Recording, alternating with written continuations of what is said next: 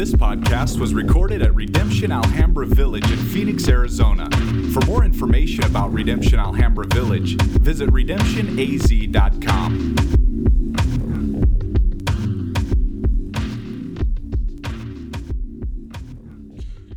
We're continuing our series in Mark, and uh, as we do, I want to give you just kind of a, a back up for a moment and, and, and give us uh, a remembrance of where we're at. We're only three weeks in, and then next week, Pastor Wayne is going to be continuing um, uh, through through Mark. So make sure you're here and uh, excited about about that. Um, but I want us to remember as we approach Scripture how we should approach that. If if we approach it with the wrong heart and attitude or even mindset, uh, we can miss what what God's trying to speak to us. Ways that we can approach it in which we'll miss it is if we just look at this as kind of a textbook where we're going to just gain knowledge. Um, there's a, there's a lot of good things here, but this is this is not primarily a textbook in which we go to just gain knowledge. And, and if we see it that way, we, we could approach it with the wrong hearts and, and to, to, kind of get doctrinal things where we can debate people under the table. Uh, but that's not the attitude and heart that we want to have in that. This is also not just a rule book in which we're going to try to find how does God want us to, to live our lives? What are the rules that we need to follow? And if we see it just as a rule book, we'll, we'll kind of miss what, what God's doing in this. Although there are some rules there and there's some teachings, that's not primarily what Scripture is. It's also not kind of an encyclopedia where if we're going through things in our lives, uh, we just kind of go to A and find what it is that we're looking for, B, C, kind of alphabetical order, and we just try to find and meet kind of a practical need in our lives. What we have to remember about Scripture in totality is that this is a narrative, this is a grand story about God, where God is revealing Himself to us. He's showing us who He is, and He's showing us His redemptive plan and His rule over all of this grand story.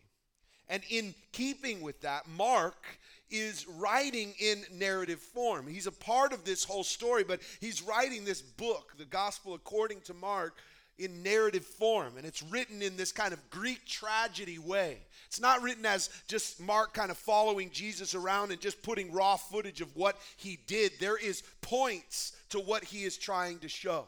He's showing things, uh, and, and, and these, these things that he's showing us have points to be preached. It's not just raw footage.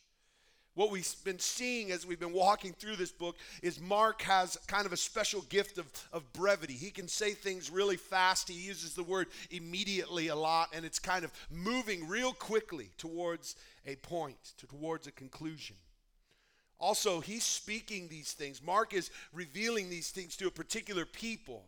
This book came out in a time when Nero is persecuting the church. There's all of these kinds of uh, deep persecution that pe- people are dying for their faith. And Nero has this arrogant mentality where he's proclaiming himself as the Son of God. And Mark, in the writing of this book, is also coming out against Nero in this way, saying, No, this guy, he's not the Son of God. And he's revealing through this whole book who Jesus is and the power and the authority that he has. He is the Son of God. He comes out with that in the first verse. He is the Son of God. He declares him as that, and then he proves it over these last few weeks by showing that his his word his he's being whispered throughout all of scripture you can see jesus being prophesied that John comes, that he's pointing the way to Jesus. John affirms the fact that he is the Son of God. Then, when he's baptized, the heavens open and the Father speaks, This is my Son. The Spirit comes upon him and anoints him. There's another affirmation that this Jesus, he is the Son of God. He goes into the desert and he's tempted by the devil. And in that temptation, he shows once again that he's come to overcome sin, to face all temptation, and he in the proving of this, in the testing of this, he shows again that he is the Son of God. And then he comes out of that desert and he proclaims that the kingdom of God is at hand. He proclaims himself to be the king, to be the Son of God. And he calls in this gospel proclamation for all to repent and believe. So then we find ourselves of him after this gospel proclamation going into his works of ministry. Parenting is a um, an interesting miracle. It is one in which uh, when you don't have kids, um, you look into a family that does, and you make statements like, "I'll never do that." Some chuckles from parents who made those statements, like I did when I didn't have kids. And then I find myself being that guy who said I'd never do that. And then now I'm, I am that guy. I mean, my kids would never act this way, and now they're the ones acting this way. Parenting is a special, uh, unique kind of blessing and miracle. You're kind of going on with your life, and uh, in, in some cases, they come in very surprising ways, but you're kind of building your career. You're kind of trying to maybe build your education, or maybe you've just kind of entered into this relationship and everything's kind of moving along. And then all of a sudden, you find out you're having your kid. And then when they come, it is this overwhelming, overwhelming sense of joy and fear at the same time you know your life is completely changed. And that is affirmed over and over again as you're walking through the life with these children because you're not just birthing somebody into the world. If that's not special enough, and it is, you're not just birthing someone into the world. When you become a parent, whether you're ready or not, you're, you're now training raising, you're not just babysitting. You have to hear this. There's a difference between parenting and babysitting. You're not just babysitting or protecting or even paying bills. You're training these, these young kids to become adults. You're training them to become men and women, and you see this kind of responsibility unfold but you sense it. I mean, you can feel it. Everything in your life changes. Everything that you were moving towards, everything that you're pushing towards changes. And and hear hear me on this. It should change. You are now forced to slow down and focus attention on, on somebody who is really far beyond you. I remember far behind you, if you will. They're still learning everything. I remember moments of, uh, uh, of having these kids come in the world and then standing around the toilet cheering as they're going to the bathroom. You're going potty in the toy toy. Oh, yay! And I'm going, what has my life come to? I'm applauding somebody going the bathroom on a toilet. And I'm not just applauding for their sake, I'm genuinely jazzed.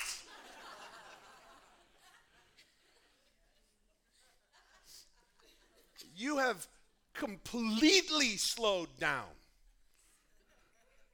to where you've gone back to a moment that you'd never even think of applauding somebody on the toilet. But now you're just excited. They've made a step. And you walk through these kinds of slow process of slowing down and, and now training. You, this is reiterated over and over again as you're asking them to clean the house. Not just because you can't, although they think that's the reason why. But if you if you did it, you could do it much faster and much better. And I think the kids figure that out real soon because they figure if they just act like they don't know what they're doing, finally you'll go, just let me do it. But it takes a lot of patience and a lot of time to slow down enough to go, we're not going to just get the house done, but I want you to learn how to do this. Everything changes in life. You remember, remember the time where you weren't making a lot of money, but all the money you had was freed up to buy yourself new swag whenever you wanted it? Now you're buying it for them and you're you're excited that you get to and and you're still wearing clothes that you've kind of had for years, you know?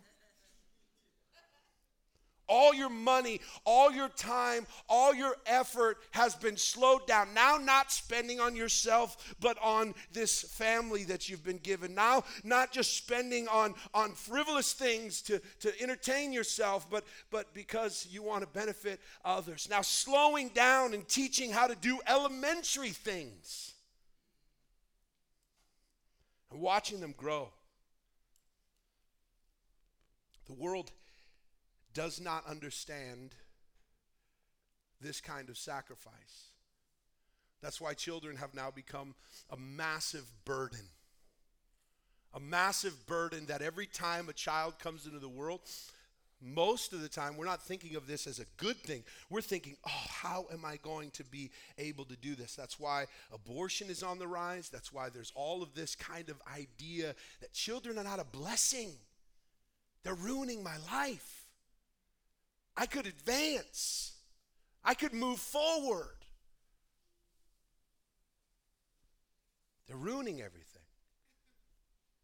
And the reality in this, friends, is the mindset that we live in this culture, but it's also what we swim in.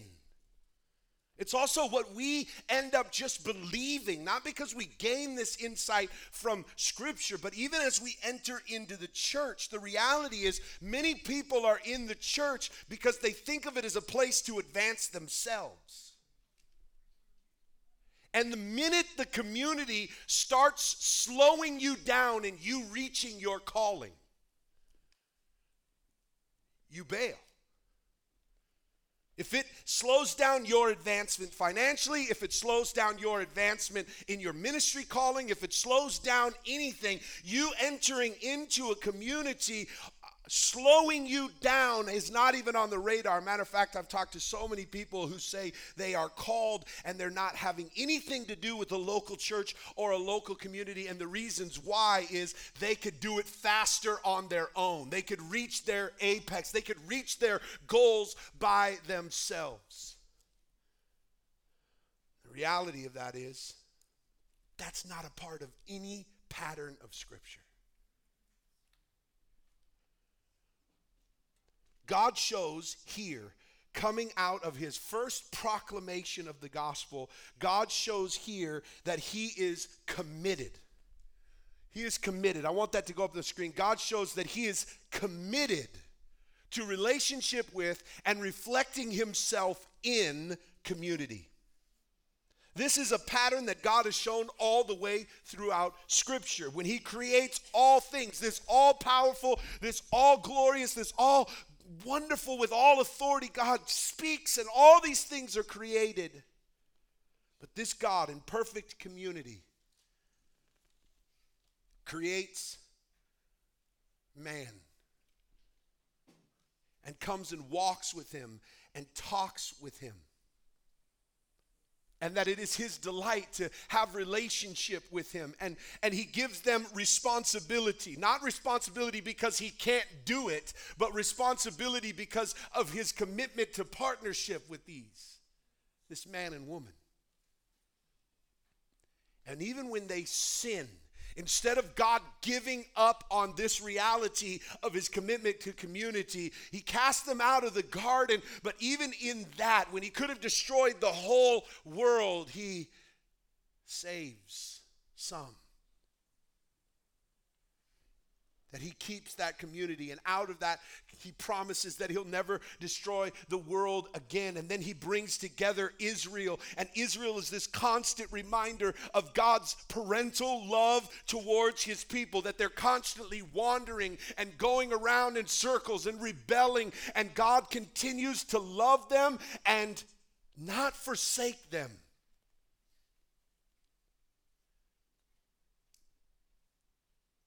He sends prophets calling his people back to relationship with him and one another. And now, when Jesus comes, he's continuing this pattern. Many people look at the miracles Uh, that Jesus did. And the ones they love to talk about are these amazing kind of miracles that he did. Look at what Jesus did. He heals the blind. The first miracle, he turns water into wine. What does he do? He, he raises the dead. These are miracles. But I want to point you to the first miraculous work of Jesus. And that is his bringing together of a community of disciples. If anybody could have said, People will slow me down, it could have been Jesus. If anybody could have said, People will hinder me, I got so many miraculous things to do, and I don't have time to stop and train and disciple and bring these guys along. I don't got time for it. I only got three years. That's all I got. But Jesus shows us not only is he not saying, I don't have time to, for it, this is why he came. He is so committed to the building of his people into this community. I would say that the greatest miracle, the one we overlook because we think of it as common, is not the water into wine or the casting out of demons, in which, of which we're going to look at next week or the preaching or the prophesying. The greatest miracle is the taking of broken, disobedient people and calling them and committing to them and forgiving them over and over again and training them and loving them and using them and living life with them. The three years that he spent in ministry, he gives his whole life to what? This discipling community. Why would he continue this pattern? It doesn't seem to have worked for him. Why wouldn't he have just done it himself? Forget it. There no nobody's going to help me. They're always rebelling. They're always go- Why would he slow himself down? Why would he humble himself? Hmm. So many people think that community stops them from fulfilling the calling or slowing them down. But as we're going through this whole book, what we're going to see is that Jesus is training, correcting, cleaning up messes, giving them responsibilities, explaining parables. He's constantly pulling them away and discipling them and discipling them and working with them. This was the nature of Jesus' ministry. Many of us would look at this and go, This is a burden. But let, let me just tell you this. We can look at our children and they come in and there's all these sacrifices and burdens, and I could highlight those, but let me make it very, very, very clear. I dread the day my kids leave the home. I dread it. Why? Because I can't imagine life without them. I can't imagine it. It is this overwhelming responsibility, yes, but it doesn't even feel like a sacrifice when I know this is the joy and the aim of life. Them being in my life with all these messes and all these responsibilities. Yes, this is life. This is what Lesslie Newbigin says in a quote. He's a missionary that wrote a lot of critique of Western culture. Here's what he says How is it possible that the gospel should be credible? That people should come to believe that the power which has the last word in human affairs is represented in a man hanging on a cross. I'm suggesting that the only answer, the only hermeneutic of the gospel is a congregation of men and women who believe it and live by it. I am, of course, I am, of course, not denying the importance of many activities by which we seek to challenge public life with the gospel, evangelistic campaigns, distributions of Bibles and Christian le- literature and conferences and, and even books as, as this one. But here's what I am saying all of those are secondary, and they all have power to accomplish their purpose only as they are rooted in and lead people back to a believing community. Here's the reality. What has just happened is that Jesus has come out of the desert and he has proclaimed the gospel. He has proclaimed the kingdom of God is at hand. And in a broad stroke, stroke into a large crowd, he's declaring, repent and believe. But you don't see any illustrations or any hermeneutic, if you will, any examples, any tangible life of what repentance and belief look like until he goes and grabs his disciples. This is the embodiment of the gospel message. The gospel is embodied by a community. Now, here's what I want us to look at a couple of things, and then we're going to respond to this text. But I pray that we are challenged, if we will, if you will, to understand that when you are called into a relationship with Christ, you are called into a community of disciples, and often we are going to feel like we're slowing down. But believe me, it is in that slowing down and embedding yourself into the life of a disciple community, a community around the gospel that you are going to find where life actually is. Let's look at a couple things. Let's look at how Jesus calls. Jesus calls so differently than any of the rabbis. First, and I, I, will put these up on the screen, Jesus calls his disciples personally. I love this one because here's what you see most rabbis, because there were rabbis at the time and they would have disciples, but no rabbi except Jesus, why this was so different than the ways other rabbis would call, no rabbi would go and personally call his disciples. They would have to, if you will, apply to become a rabbi's disciple.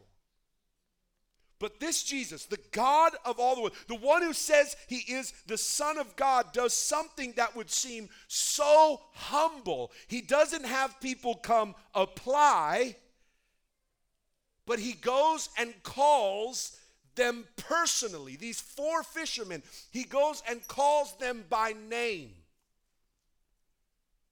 He humbled himself the nature of Jesus' ministry God becoming man, humbling himself, and coming in and walking with, once again, a picture of the garden, walking with these men. Look, he's just not going into a crowd full of nameless and faceless masses where he just gets to look in front of a whole crowd and they get to just kind of chant Jesus as he just does all these miracles. He brings people into his life, he knows their name, and he gets into a relationship with them. He forms fellowship with them. Also, one thing that's very interesting is that a rabbi would never initiate the fellowship with his disciple. But this Jesus doesn't wait for them to come into the temple. This rabbi doesn't wait for them to come into the temple and apply to be his disciples.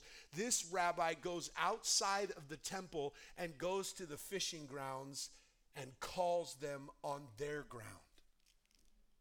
Powerful to see that Jesus this king is going into their place of work and he's calling them there. The second thing is this this call to discipleship, that Jesus calls them with no pre qualifications. This is an awesome thing because many of us, if we look at what it takes to follow Christ, we go, I don't live up. Can you say amen to that? I'm not the smartest. I'm not the richest. I don't have everything in order, which is exactly the way you got into being a disciple of a rabbi at that time, you would have to put all of your resume, your qualifications. You were the biggest thinker, the smartest, maybe the richest. You could buy your way into it. These were the kind of people that would become not normal, average guys like fishermen. As we look here, we see that there's a couple of people who are called Peter and John. And this interesting part here is we see Peter and John being called. This is interesting to see that in Acts 4, as they become apostles, Acts 4:13 says this that when they saw the boldness of Peter and John, they perceived that they were uneducated common men. And they were astonished and they recognized they had been with Jesus. The type of person that Jesus called was an uneducated, this, this, this type of common man. And Jesus goes and, and like First Corinthians says, he, he calls the foolish to astound the wise. He, he, he calls those who are weak to shame the strong. That he doesn't come in and say, Look, put a resume together, show me all of your strengths, and I'm going to find the best people. No, he comes and he calls these fishermen just hardworking, average men. And he doesn't just call them into a, a system of thinking. The next slide says this it says that Jesus' call is to himself. He calls his disciples to himself. This is a powerful truth because most rabbis would say this is the system of thinking. Let's look at the law or the Torah. Let's look at this kind of area of study that I have expertise in, and you can follow me, and I'll teach you this way of thinking, this way of living, this way of thought. But Jesus does something more than just call them to a way of thought. He calls them to himself. He says, Follow me. This would slap in the face all that they believed about Rabbi because now he is declaring not just that he has a way of thinking, but that he is the Son of God. He's calling them to himself. The last thing we see is this he calls them into a formational relationship. I love this because what we have to see is that Jesus is not just calling them and saying, I like staying Week because I see your potential. No, he says, Follow me and I will what? Make you fishers of men. There's a couple of things that I really like about this. One is that he doesn't just say, Follow me, and you got to live up to these standards. And if you try really hard, then I'll, I'll, I'll, make you one of my disciples. No, he says, Follow me, and I'll make you into what I'm calling you into. He has a commitment, not just to them and relationship. He has a commitment to forming them and raising them. Listen, when we understand what God has called us into, even just as parents, but I want to take it broader as a community, these kinds of relationships that we are in are, are not just when we have children and bring them into our home, but we're called to raise them and form them and, and invest in them. When we come into community with one another, it's a formational relationship. It's not just about everybody coming in and being perfect means we've got to invest in those relationships. That means he's saying to them, I know that you are messy. I know that you are common men. I know that you don't get everything right now. I know that you're not have everything together, but I'm committing to you and I'm committing to making you. I hope you can hear that in Jesus' call, he's saying, not only have I chosen you, but I'm going to equip you. I'm going to form you. This kind of call is so beautiful. It's so radical that when we get this sense of Jesus calling us into a relationship with Him, we have to hear all of these elements that Jesus is personally calling us that He's not calling us because of anything we have done. It's not by our merit. You didn't reach some level, and Jesus is like, You made the grade. You could be my follower now. He's not just calling you to a system of thought or a list of doctrines, He's calling you into Himself. That you would know him and love him and follow him. And hear me on this. He's not just calling you without saying, I will make you. And much of our fears as we hear Jesus calling us into a relationship with Him, much of it is, I don't know if I can do it. He's acknowledging you won't be able to without my help.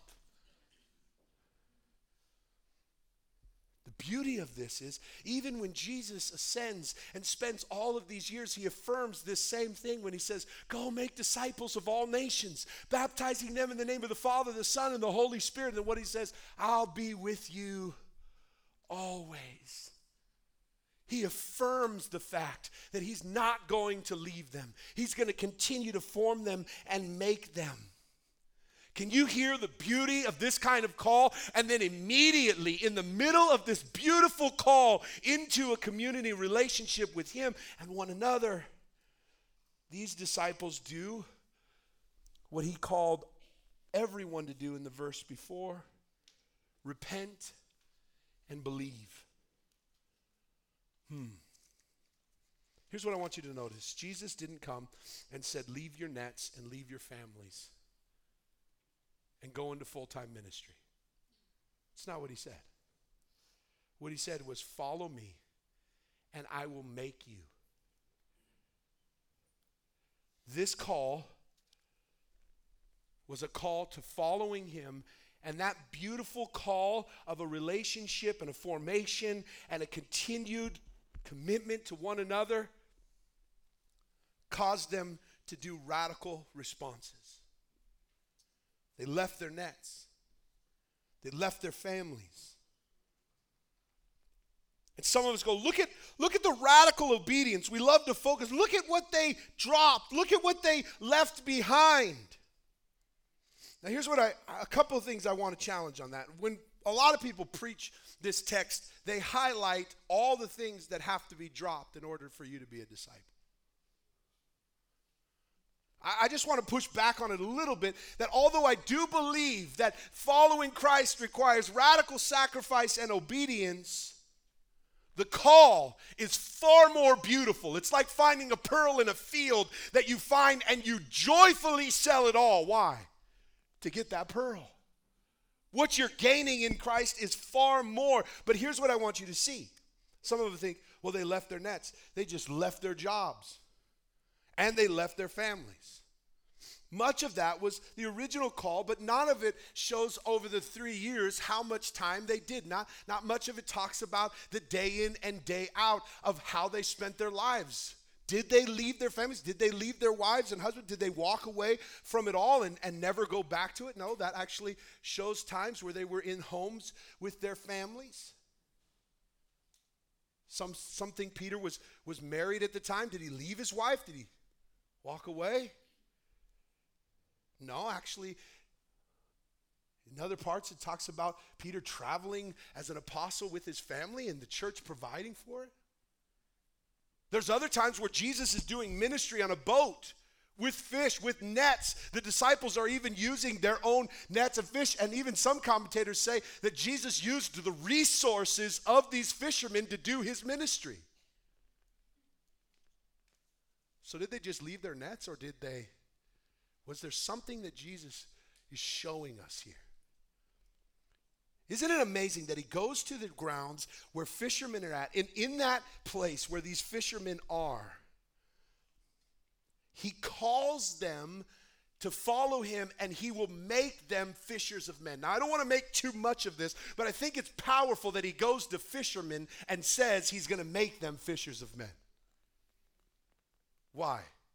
Because he's taking a language and a skill set and a gift and all the things that God has fashioned them and formed them, and he comes in it and says, Look, all these things that you have been doing for profit, for gain, for your own glory, all these things, this fishing that you've been doing, I'm going to take it and repurpose it. You're still going to fish, but now you're going to do it for men, for my glory.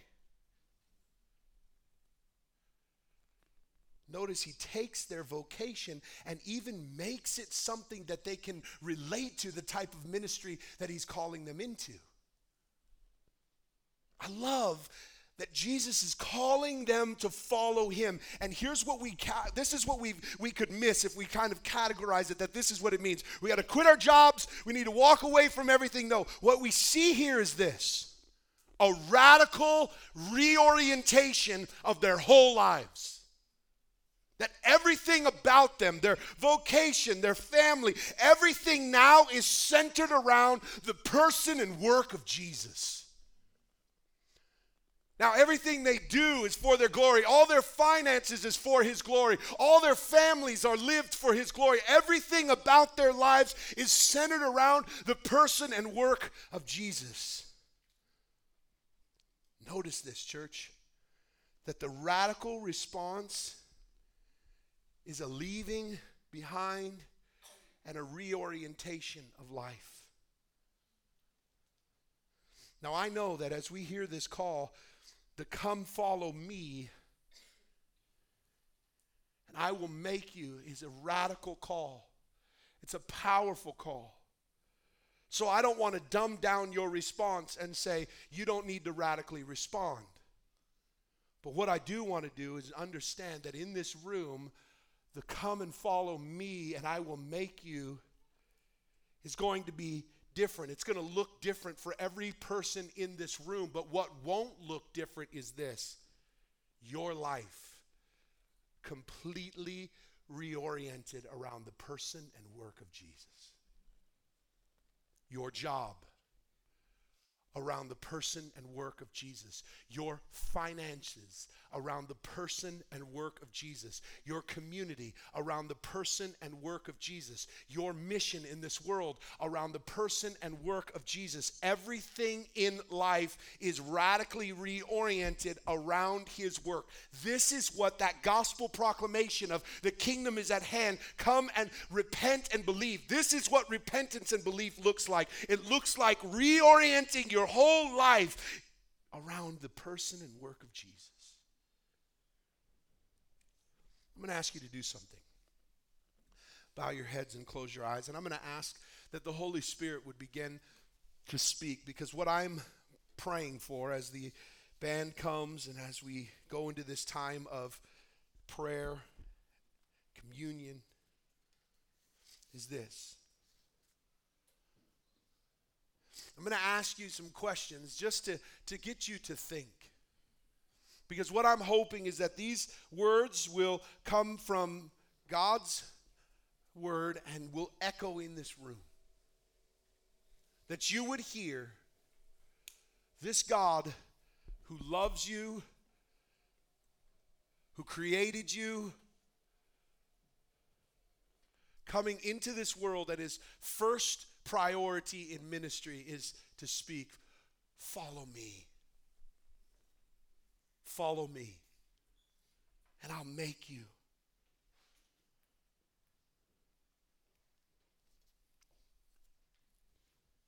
The question then becomes can you hear Jesus' voice by the Spirit echoing through this text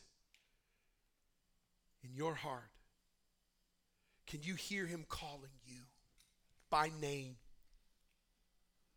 Follow me. Can you hear him coming into this room, into your house, into your heart, into your workplace, and calling you by name? Come, follow me. Humbling himself, pursuing, calling.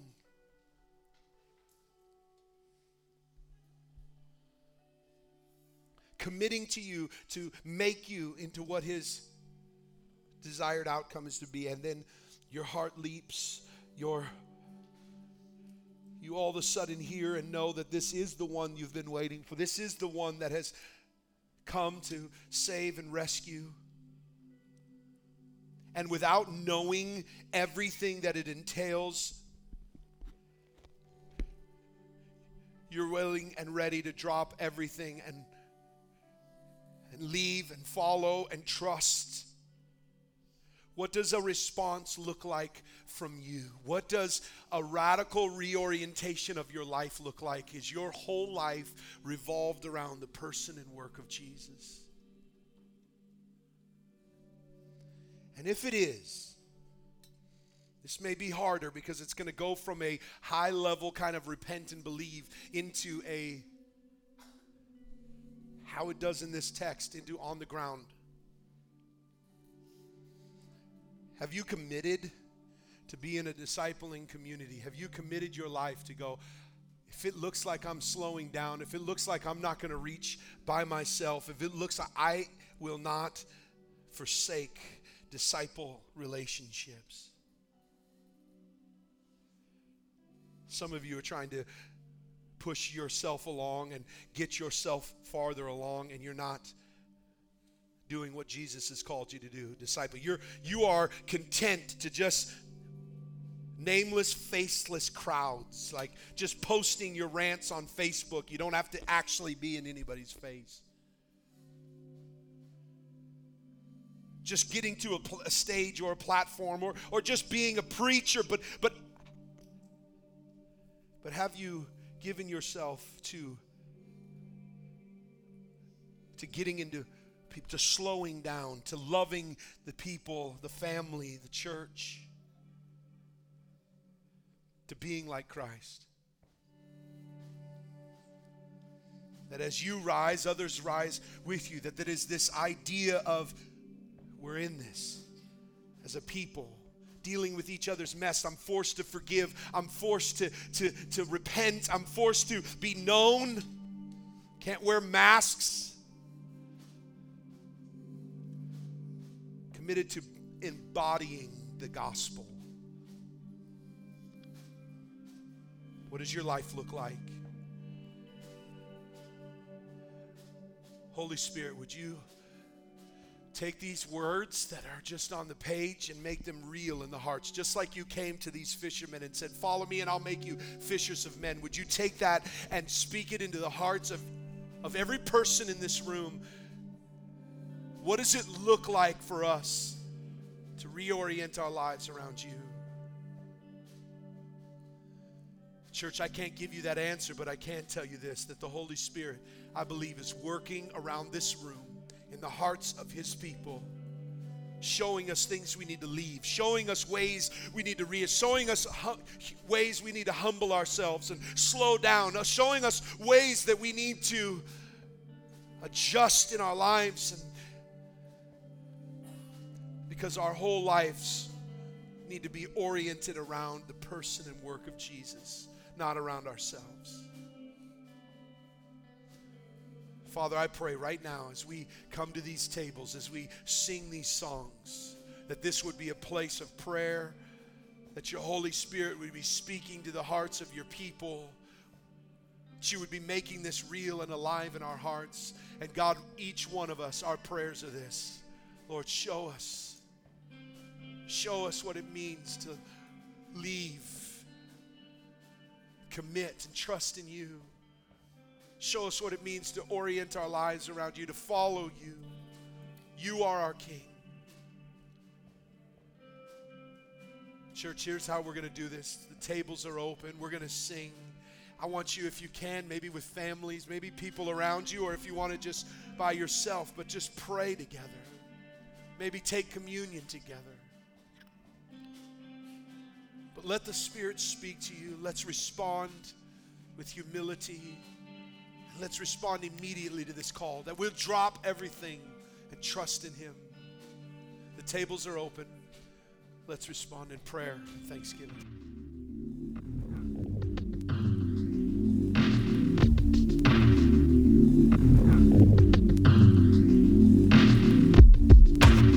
This podcast was recorded at Redemption Alhambra Village in Phoenix, Arizona. For more information about Redemption Alhambra Village, visit redemptionaz.com.